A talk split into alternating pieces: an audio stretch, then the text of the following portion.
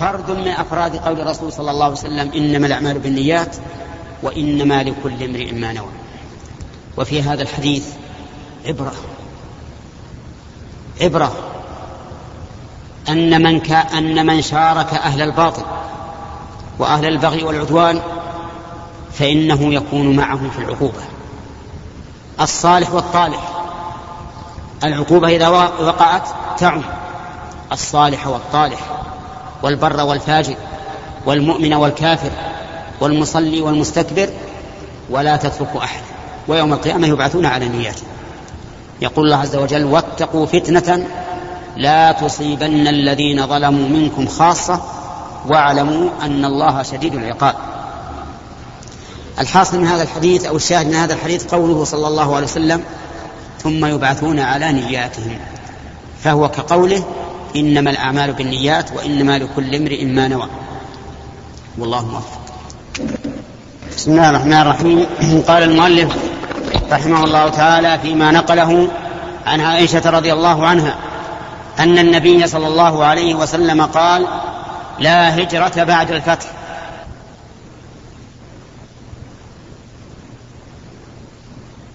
استنفرتم فانفروا. لا هجرة بعد الفتح ولكن جهاد ونية وإذا استنفرتم فانفروا. في هذا الحديث نفى رسول الله صلى الله عليه وسلم الهجرة بعد الفتح فقال لا هجرة وهذا النفي ليس على عمومه يعني أن الهجرة لم تبطل بالفتح بل إن الهجرة لا تنقطع حتى تنقطع التوبة. ولا تنقطع التوبة حتى تخرج الشمس من مغربها كما جاء ذلك في الحديث عن رسول الله صلى الله عليه وسلم. لكن المراد بالنفي هنا نفي الهجرة من مكة كما قاله المؤلف رحمه الله لأن مكة بعد الفتح صارت بلاد إسلام. ولن تعود ولن تعود بعد ذلك بلاد كفر. ولذلك نفى النبي صلى الله عليه وسلم أن تكون هجرة بعد الفتح. يعني بعد فتح مكة. وكانت مكة تحت سيطرة المشركين وأخرجوا منها رسول الله صلى الله عليه وسلم. فهاجر صلى الله عليه وسلم بإذن ربه إلى المدينة. وبعد ثمان سنوات رجع النبي صلى الله عليه وسلم إلى مكة فاتحا مظفرا منصورا. صلوات الله وسلامه عليه. فصارت البلد بدلا من كونها بلد كفر صارت بلد إيمان وبلد إسلام ولم يكن منها هجرة بعد ذلك. وفي هذا دليل على أن مكة لن تعود إلى إلى إلى أن تكون بلاد كفر بل ستبقى بلاد إسلام إلى أن تقوم الساعة أو إلى أن يشاء الله. ثم قال عليه الصلاة والسلام ولكن جهاد ونية. يعني الأمر بعد هذا جهاد. يعني يخرج أهل مكة من مكة إلى الجهاد. والنية النية يعني النية الصالحة في الجهاد في سبيل الله وذلك بأن ينوي الإنسان بجهاده أن تكون كلمة الله هي العليا. ثم قال صلى الله عليه وسلم وإذا استنفرتم فانفروا. يعني إذا استنفركم ولي أمركم للجهاد في سبيل الله فانفروا وجوبا وحينئذ يكون الجهاد فرض عين. إذا استنفر الناس للجهاد وجب عليهم أن ينفروا وألا يتخلف منهم أحد إلا من عذره الله. لقول الله تعالى يا أيها الذين آمنوا ما لكم إذا قيل لكم انفروا في سبيل الله اثاقلتم إلى الأرض أرضيتم بالحياة الدنيا من الآخرة؟ فما متاع الحياة الدنيا في الآخرة إلا قليل. إلا تنفروا يعذبكم عذابا أليما ويستبدل قوم غيره ولا تضروه شيئا. المهم أنه إذا استنفر الإمام الولي على الناس إذا استنفر الناس وجب عليهم أن ينفروا.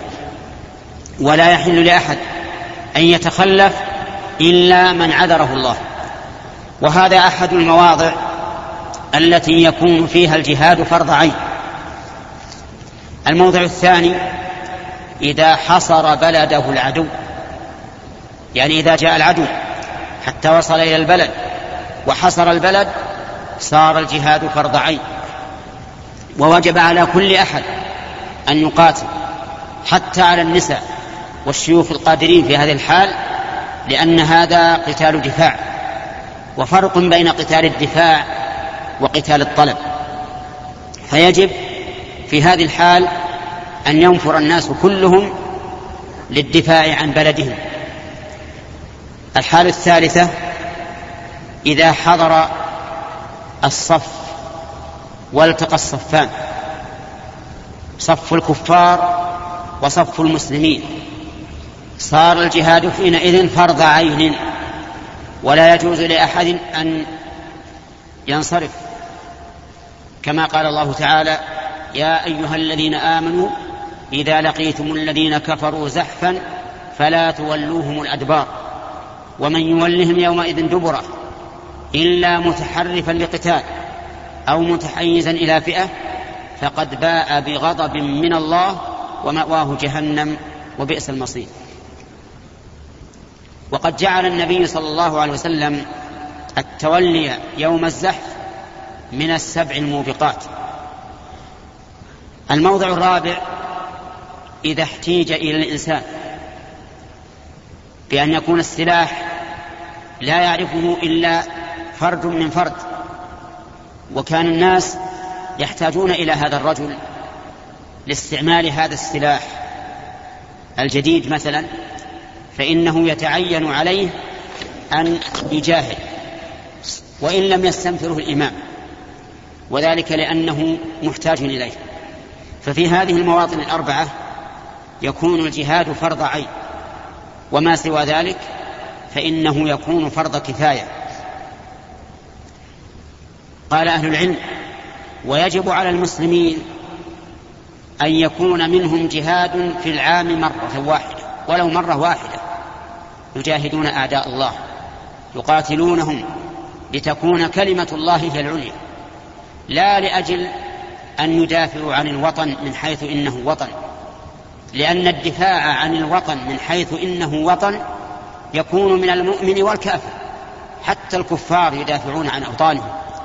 لكن المسلم يدافع عن دين الله فيدافع عن وطنه لا لأنه وطنه مثلا ولكن لأنه بلد إسلامي فيدافع عنه حماية للإسلام الذي حل في هذا البلد. ولذلك يجب علينا في مثل هذه الظروف التي نعيشها اليوم يجب علينا أن نذكر جميع العامة بأن الدعوة إلى تحرير الوطن وما أشبه ذلك دعوة غير مناسبة. وأنه يجب أن يعبأ الناس تعبئة دينية ويقال إننا ندافع عن ديننا قبل كل شيء. لأن بلدنا بلد دين بلد إسلام تحتاج إلى حماية تحتاج إلى دفاع فلا بد أن ندافع عنها بهذه النية. أما الدفاع بنية الوطنية أو بنية القومية فهذا يكون من المؤمن والكافر ولا ينفع صاحبه يوم القيامة. وإذا قتل وهو يدافع بهذه النية فليس بشهيد لأن النبي صلى الله عليه وسلم سئل عن الرجل يقاتل, في يقاتل حمية ويقاتل شجاعة ويقاتل ليرى مكانه أي ذلك في سبيل الله؟ فقال من قاتل لتكون كلمة الله هي العليا فهو في سبيل الله. انتبه لهذا القيد. من قاتل لتكون كلمة الله العليا لا لأنه وطنه إيش وطنك؟ إذا كنت تقاتل الوطن فأنت والكافر سواء. لكن قاتل لتكون كلمة الله العليا ممثلا في بلدك أو ممثلة في بلدك لأن بلدك بلد الإسلام. ففي هذه الحال ربما يكون القتال قتالا في سبيل الله. وثبت عنه صلى الله عليه وسلم أنه قال ما من مكلوم يكلم في سبيل الله والله أعلم بمن يكلم في سبيله. يكلم يعني يجرح. إلا جاء يوم القيامة وجرحه يثعب دما. اللون لون الدم والريح ريح المسك. فانظر كيف اشترط النبي صلى الله عليه وسلم للشهادة أن يكون الإنسان قاتل في سبيل الله. والقتال في سبيل الله أن يقاتل لتكون كلمة الله العليا. فيجب على طلبة العلم أن يبينوا للناس أن القتال للوطن ليس قتالا صحيحا وإنما يقاتل لتكون كلمة الله العليا وأقاتل عن وطني لأنه وطن إسلامي فأحميه من أعدائه وأعداء الإسلام. فبهذه النية تكون النية صحيحة.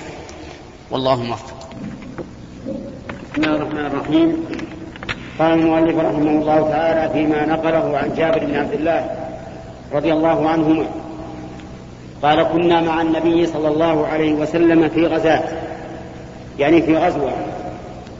فقال إن في المدينة لأقواما ما سرتم مسيرا ولا قطعتم واديا إلا وهم معكم. حبسهم المرض. وفي لفظ إلا شركوكم في الأجر. وكذلك حديث البخاري عن أنس رضي الله عنه. نحو هذا الحديث. ففي هذا دليل على أن الإنسان إذا نوى العمل الصالح ولكنه حبسه عنه حابس فإنه يكتب له الأجر. يكتب له أجر ما نوى.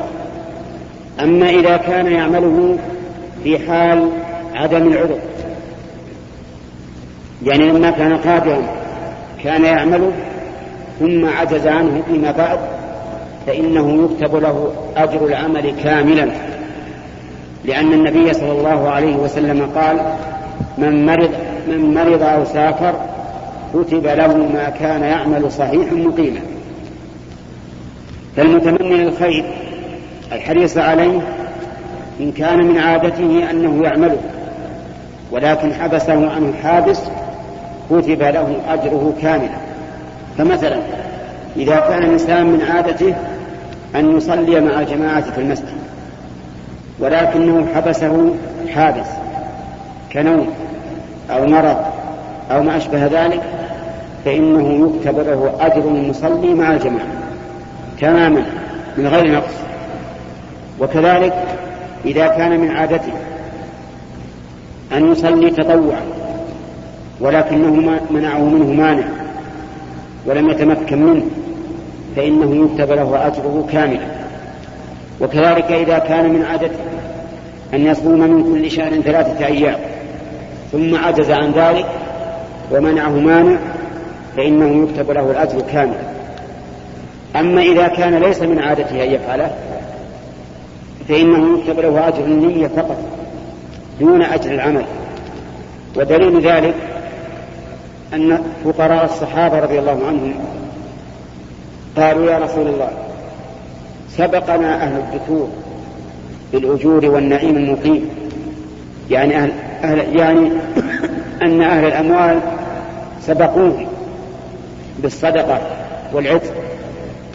فقال النبي صلى الله عليه وسلم أفلا أخبركم بشيء؟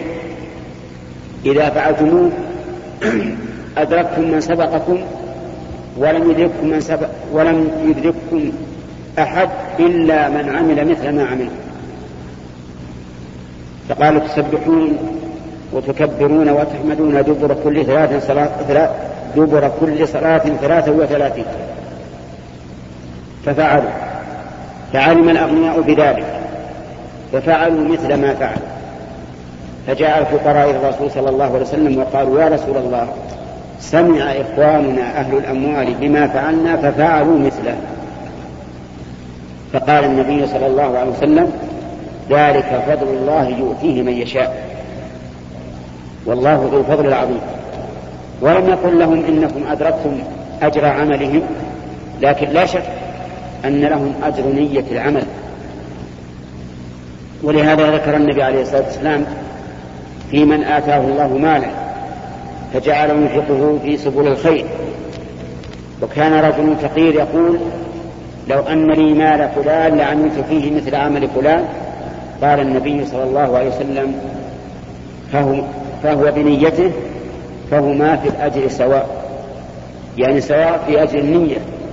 أما العمل فإنه لا يكتب له أجره إلا إذا كان من عادته أن يعمله. وفي هذا الحديث إشارة إلى أن من خرج في سبيل الله في الغزو والجهاد في سبيل الله فإن له أجر فإن له أجر ممشاه ولهذا قال النبي عليه الصلاة والسلام ما قطعتم ما سرتم مسيرا ولا قطعتم واديا ولا شعبا إلا وهم معكم ويدل لهذا قوله تعالى ذلك بأنهم لا يصيبهم ظمأ ولا نصر ولا مخمصة في سبيل الله ولا يطعون أن يغيظوا الكفار ولا ينالون من عدو نيلا إلا كتب لهم به عمل صالح إن الله لا يضيع أجر المحسنين ولا ينفقون نفقة صغيرة ولا كبيرة ولا يقطعون واديا إلا كتب لهم ليجزيهم الله أحسن ما كانوا يعملون.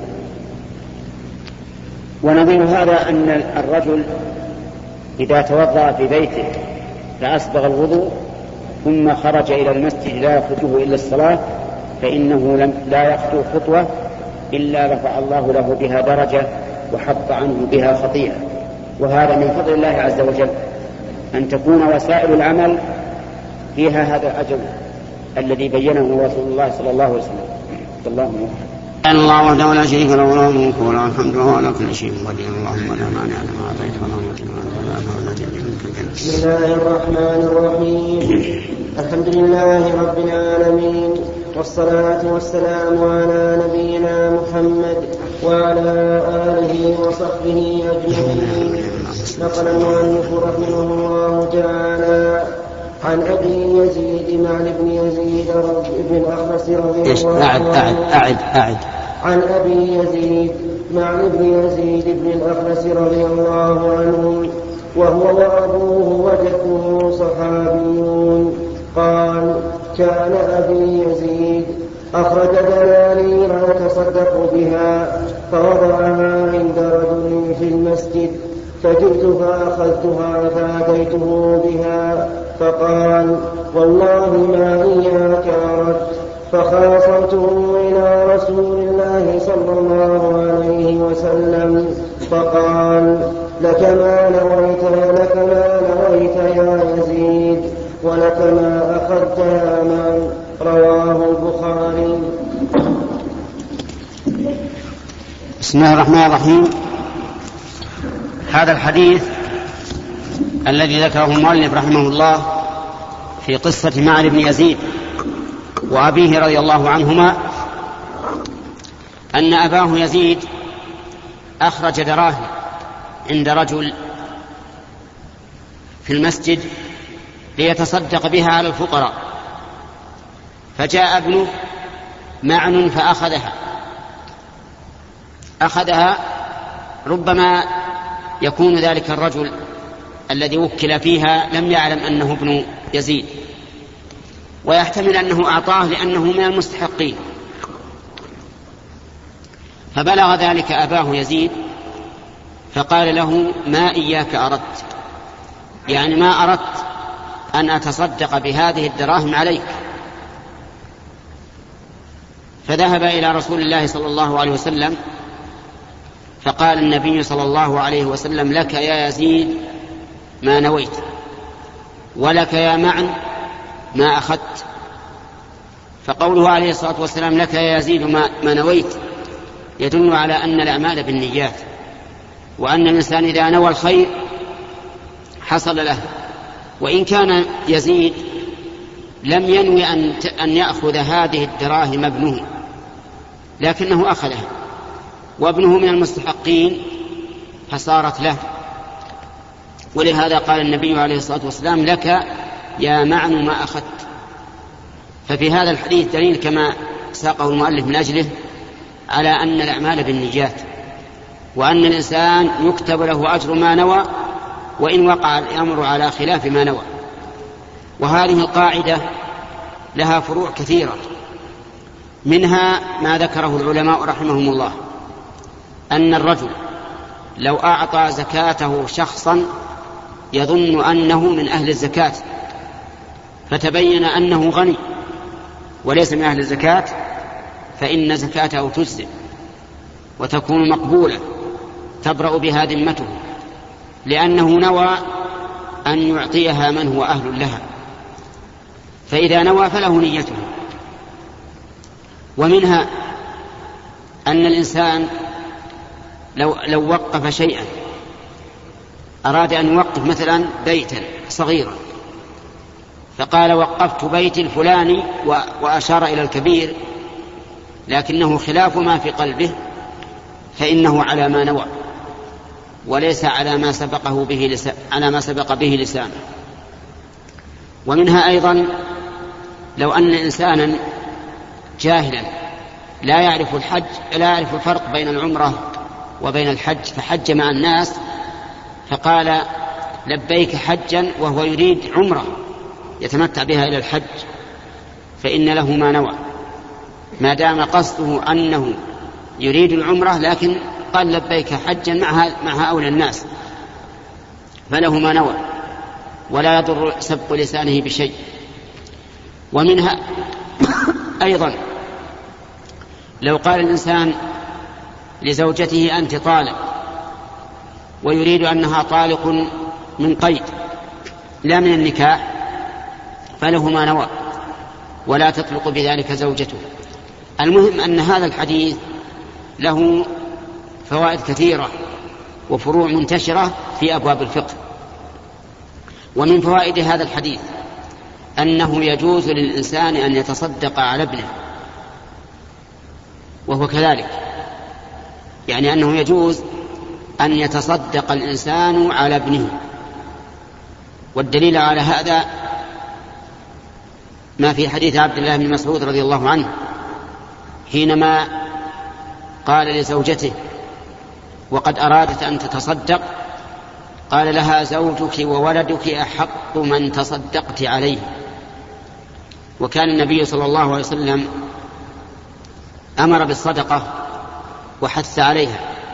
فأرادت زينب امرأة ابن مسعود أن تتصدق بشيء من مالها فقال لها زوجها أنا وولدك أحق من تصدقت عليه لأنه كان فقيرا رضي الله عنه.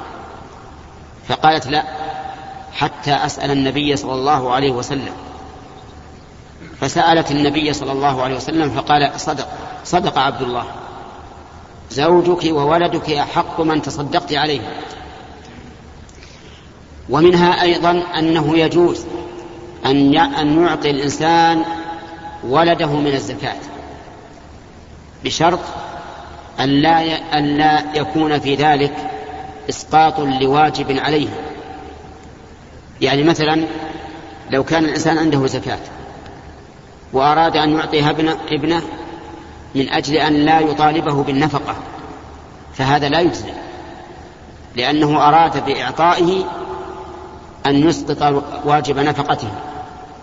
أما لو أعطاه ليقضي دينا كان عليه مثل أن يكون على الابن حادث ويعطي أبوه يعطيه أبوه من الزكاة ما يسدد به هذه الغرامة فإن ذلك لا بأس به وتجزئه من الزكاة.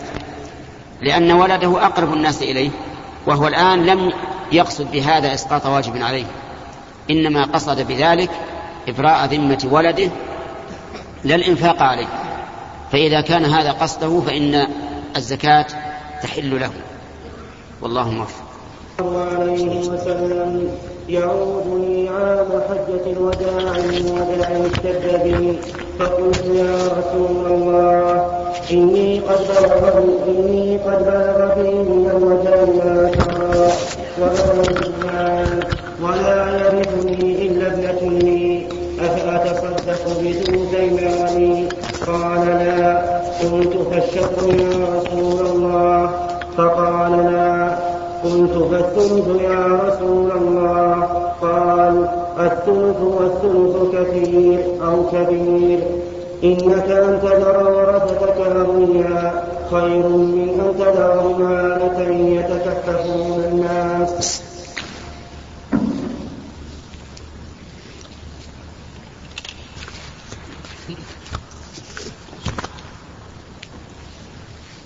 بسم الله, الرحمن الرحيم.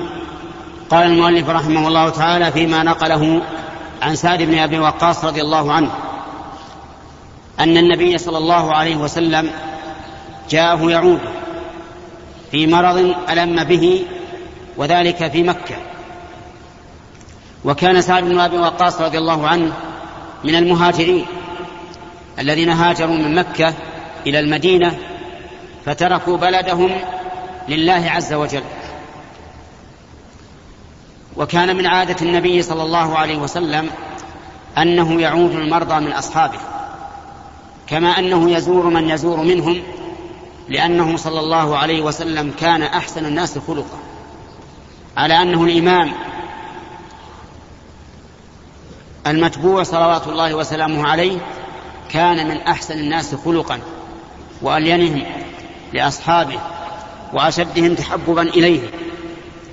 فجاءه يعوده فقال يا رسول الله إن إني قد بلغ بي من الوجع ما ترى.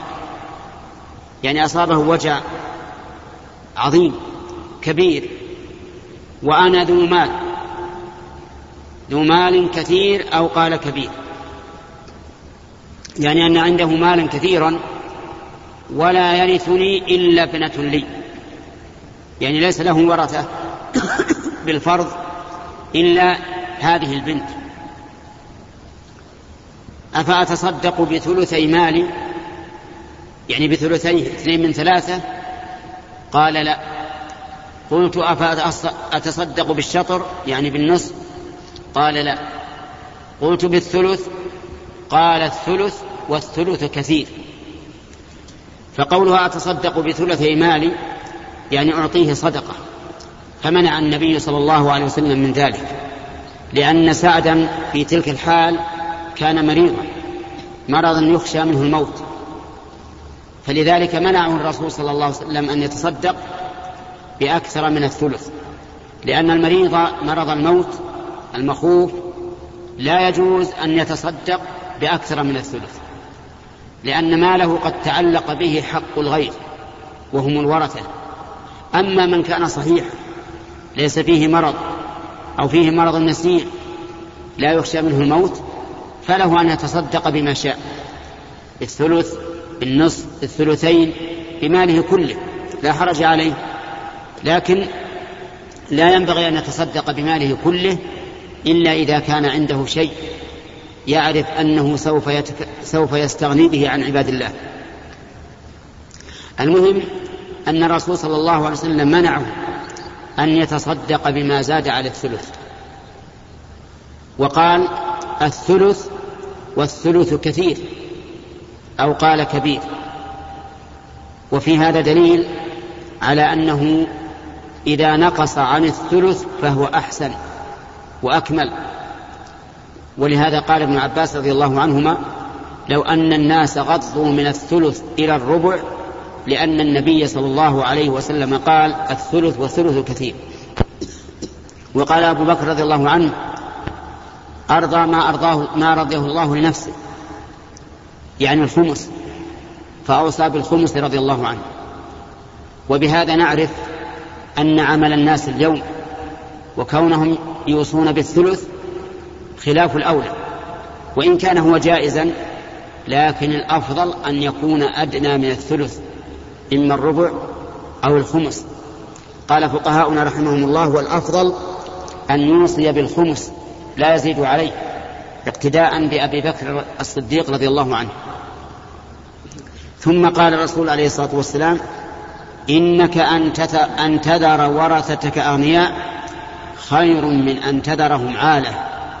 يعني كونك تبقي المال ولا تتصدق به حتى إذا مت وورثه الورثة صاروا أغنياء به. هذا خير من أن تذرهم عالة يعني لا تترك لهم شيئا. يتكففون الناس يعني يسألون الناس بأكفهم أعطونا أعطونا. وفي هذا دليل على أن الميت إذا خلف مالا للورثة فإن ذلك خير له. لا يظن الإنسان أنه إذا خلف المال وورث منه قهرا عليه أنه لا أجر له في ذلك لا بل له أجر. حتى أن الرسول عليه الصلاة والسلام قال إنك أن تذر ورثتك أغنياء خير من أن تذرهم عالة. يعني يتكففون الناس. لأنك إذا تركت المال للورثة انتفعوا به وهم أقارب. وإذا تصدقت به انتفع به الأباعد. والصدقة على الفقير على القريب أفضل من الصدقة على البعيد. لأن الصدقة على القريب صدقة وصلة. ويأتي إن شاء الله بقية كلام الحديث. والصلاة ورثتك أغنياء خير من أن تذرهم عالة يتكففون الناس وإنك لن تنفق نفقة تبتغي بها وجه الله إلا أجرت عليها حتى ما تجعل في امرأتك قال قلت يا رسول الله أخلف بعد أصحابي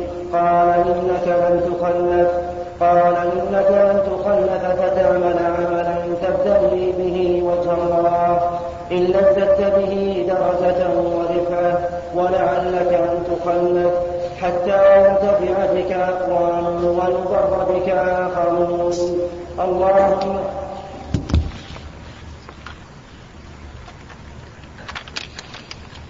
سعد بن أبي وقاص رضي الله عنه في قصة مرضه وأن النبي صلى الله عليه وسلم جاء يعوده وأنه استشار النبي صلى الله عليه وسلم هل يتصدق بالثلث بثلثي ماله أو بنصفه أو بثلثه. فقال الثلث والثلث كثير. ثم بين له أنه إذا ترك ورثته أغنياء كان خيرا من أن يتركهم عالة يتكففون الناس. ثم قال يا رسول الله أخلف بعد أصحابي فقال إنك لن تخلف. بل قال بل قال قبل ذلك واعلم أنك لن تنفق نفقة تبتغي بها وجه الله إلا أجرت عليها حتى ما تجعله في في امرأتك. يقول لم تنفق نفقة؟ يعني مالا. لم تنفق مالا دراهم أو دنانير أو ثيابا أو فرشا أو طعاما أو غير ذلك تبتغي به وجه الله إلا أجرت عليها. الشاهد من هذا قوله تبتغي به وجه الله. يعني تقصد به وجه الله عز وجل. يعني أن تقصد به أن تصل إلى الجنة حتى ترى وجه الله عز وجل. لأن أهل الجنة جعل الله وإياكم منهم. يرون الله سبحانه وتعالى ينظرون إلى وجه الله عيانا بأبصارهم. كما يرون الشمس صحوا ليس دونها سحاب وكما يرون القمر ليلة البدر يعني أنهم يرون ذلك حقا. فقال إنك لن تنفق نفقة تبتغي بها وجه الله إلا أجرت عليها حتى ما تجعله في في امرأتك يعني حتى اللقمة التي تطعمها امرأتك تؤجر عليها إذا قصدت بها وجه الله مع أن الإنفاق على الزوجة أمر واجب. لو لم تنفق لقالت أنفق أو طلق. ومع هذا إذا أنفقت على زوجتك تريد به وجه الله آجرك الله على ذلك. وكذلك إذا أنفقت على أولادك إذا أنفقت على أمك على أبيك بل إذا أنفقت على نفسك تبتغي بذلك وجه الله فإن الله سبحانه وتعالى يثيبك على هذا. ثم قال رضي الله عنه أخلف بعد أصحابي يعني أخلف بعد أصحابي يعني هل أتأخر بعد أصحابي فأموت بمكة فأموت بمكة؟ فبين النبي صلى الله عليه وسلم أنه لن يخلف فقال إنك لن تخلف وبين له أنه لو خلف. ثم ثم عمل عملا يبتغي به وجه الله إلا ازداد به عند الله درجة ورفعة. يعني لو فرض أنك خلفت ولم تتمكن من الخروج من مكة وعملت عملا تبتغي به وجه الله فإن الله تعالى يزيدك به رفعة ودرجة. رفعة في المقام والمرتبة ودرجة في المكان. فيرفعك الله عز وجل في جنات النعيم درجات. حتى لو عملت بمكة وأنت قد هاجرت منها. ثم قال النبي صلى الله عليه وسلم ولعلك أن تخلف. أن تخلف هنا غير أن تخلف الأول. لعلك أن تخلف يعني أن تعمر في الدنيا. وهذا هو الذي وقع. فإن سعد بن أبي وقاص عمر زمانا طويلا. حتى أنه رضي الله عنه كما ذكر العلماء خلف سبعة عشر ذكرا واثنتي عشرة بنتا. سبعة عشر ذكر. واثنتي عشرة بنتا. وهو كان بالأول ما عنده إلا بنت واحدة. ولكن بقي وعمر ورزق أولادا سبعة عشر ابنا واثنتي عشرة ابنة قال ولعلك أن تخلف. حتى حتى ينتفع بك أقوام ويضر بك آخر وهذا الذي حصل فإن سعد رضي الله عنه خلف وصار له أثر كبير في الفتوحات الإسلامية وفتح فتوحات عظيمة كبيرة فانتفع به أقوام وهم المسلمون وضر به آخرون وهم الكفار. والله الموفق والصلاة والسلام على نبينا محمد وعلى آله وصحبه أجمعين. نقل المؤلف رحمه الله تعالى في سياق حديث سعد. قال رسول الله صلى الله عليه وسلم اللهم امض لاصحابي هجرتهم ولا تردهم على أعقابهم. لكن البائس سعد بن خولة يرثي له رسول الله صلى الله عليه وسلم أن بمكة متفق عليه. ما في الشرح في الشرح بسم الله الرحمن الرحيم. قال المؤلف رحمه الله تعالى في بقية حديث سعد بن أبي وقاص رضي الله عنه. حينما قال له النبي عليه الصلاة والسلام لعلك أن تخلف حتى يضر بك. ينتفع بك أقوام ويضر بك آخرون وقلنا إن هذا الأمر وقع فإن سعد بن أبي وقاص عمر حتى فتح الله على يد على يديه بلاد كثيرة من بلاد الكفر فانتفع بذلك المسلمون وضر بذلك الكافرون ثم قال النبي صلى الله عليه وسلم اللهم أمض لاصحابي هجرتهم. سأل الله أن يمضي لأصحابه هجرتهم وذلك بأمرين. الأمر الأول ثباتهم على الإيمان لأنه إذا ثبت الإنسان على الإيمان ثبت على الهجرة. والثاني أن لا يرجع أحد منهم إلى مكة بعد أن خرج منها مهاجرا إلى الله ورسوله. لأنك إذا خرجت من البلد مهاجرا إلى الله ورسوله فهو كالمال الذي تتصدق به. يكون البلد مثل المال الذي تتصدق به لا يمكن أن ترجع فيه. وهكذا كل شيء تركه الإنسان لله لا يرجع فيه. ومن ذلك ما وفق فيه كثير من الناس من إخراج التلفزيون من, من, من بيوتهم توبة إلى الله. وابتعادا عنه وعما فيه من الشرور فهؤلاء قالوا هل يمكن أن نعيده الآن إلى البيت؟ نقول لا بعد أن أخرجتموه لله لا تعيدونه لأن الإنسان إذا ترك شيئا لله وهجر شيئا لله فلا يعود فيه. ولهذا سأل النبي عليه الصلاة والسلام سأل ربه أن يمضي لأصحابه هجرته. قال ولا تردهم على أعقابهم.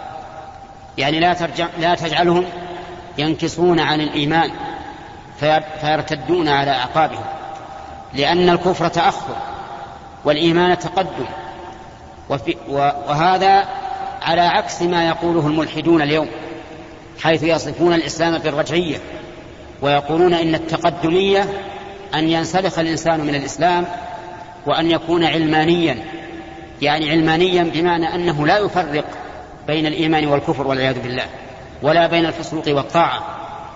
فالإيمان هو التقدم حقيقة. المتقدمون هم المؤمنون والتقدم يكون بالإيمان والردة تكون نقصا على العقبين كما قال تعالى كما قال النبي عليه الصلاة والسلام هنا ولا تردهم على أعقابهم. في هذا الحديث من الفوائد فوائد عظيمة كثيرة. منها أن أن من هدي الرسول صلى الله عليه وسلم عيادة المرضى. من هدي النبي صلى الله عليه وسلم عيادة عيادة المرضى لأنه عاد سعد بن أبي وقاص رضي الله عنه. وفي عيادة المرضى فوائد. فوائد للعائد وفوائد للمعود. أما العائد فإنه يؤدي حق أخيه المسلم. لأن من حق أخيك المسلم أن تعوده إذا مرض. ومنها أن الإنسان إذا عاد المريض فإنه لا يزال في مخرفة الجنة يعني يدي ثمار الجنة حتى يعود. ومنها أن في ذلك تذكيرا للعائد بنعمة الله عليه بالصحة لأنه إذا رأى هذا المريض ورأى ما هو فيه من, من, من المرض ثم رجع إلى نفسه ورأى ما فيها من الصحة والعافية عرف قدر نعمة الله عليه بهذه العافية لأن الشيء إنما يعرف بضد بضده. ومنها أن فيها جلبا للمودة والمحبة. فإن الإنسان إذا عاد المريض صارت هذه العيادة في قلب المريض دائما على قلبه دائما على قلبه يتذكرها. وكلما ذكرها أحب الذي يعوده. وهذا يظهر كثيرا فيما إذا برئ المريض وحصلت منه ملاقاة لك تجده يتشكر منك وتجد أن قلبه ينشرح بهذا الشيء. أما المعود فإن له فيها فائدة أيضا لأنها تؤنس وتشرح صدره ويزول عنه ما فيه من الهم والغم من المرض وربما يكون العائد موفقا يذكره بالخير والتوبة والوصية إذا كان يريد أن يوصي بشيء عليه من الديون أو غيرها. فيكون في ذلك فائدة للمعود فائدة كبيرة. ولهذا قال العلماء ينبغي لمن, لمن عاد المريض أن ينفس له في أجله يعني يفرحه يقول ما شاء الله أنت اليوم في خير. وما أشبه ذلك. يعني مو بلازم يقول أنت طيب قد يكون اليوم أشد مرضا من أمس. لكن يقول أنت اليوم في خير لأن المؤمن كله خير. كل كل أمر المؤمن خير. إن أصابه ضر فهو في خير إن أصابته شر ضر سر فهو في خير. فيقول الله اليوم أنت بخير والحمد لله وما أشبه ذلك مما يدخل عليه السرور والأجل محتوم. إن كان هذا المرض أجله مات وإن كان بقي له شيء من الدنيا بقي. المهم أنه ينبغي كما قال أهل العلم أن ننفس له في أجله. وينبغي أيضا أن نذكره التوبة. لكن لا يقول له ذلك بصفة مباشرة لأنه ربما ينزعج ويقول لولا أنه رأى أن مرضي خطير ما ذكرني بالتوبة.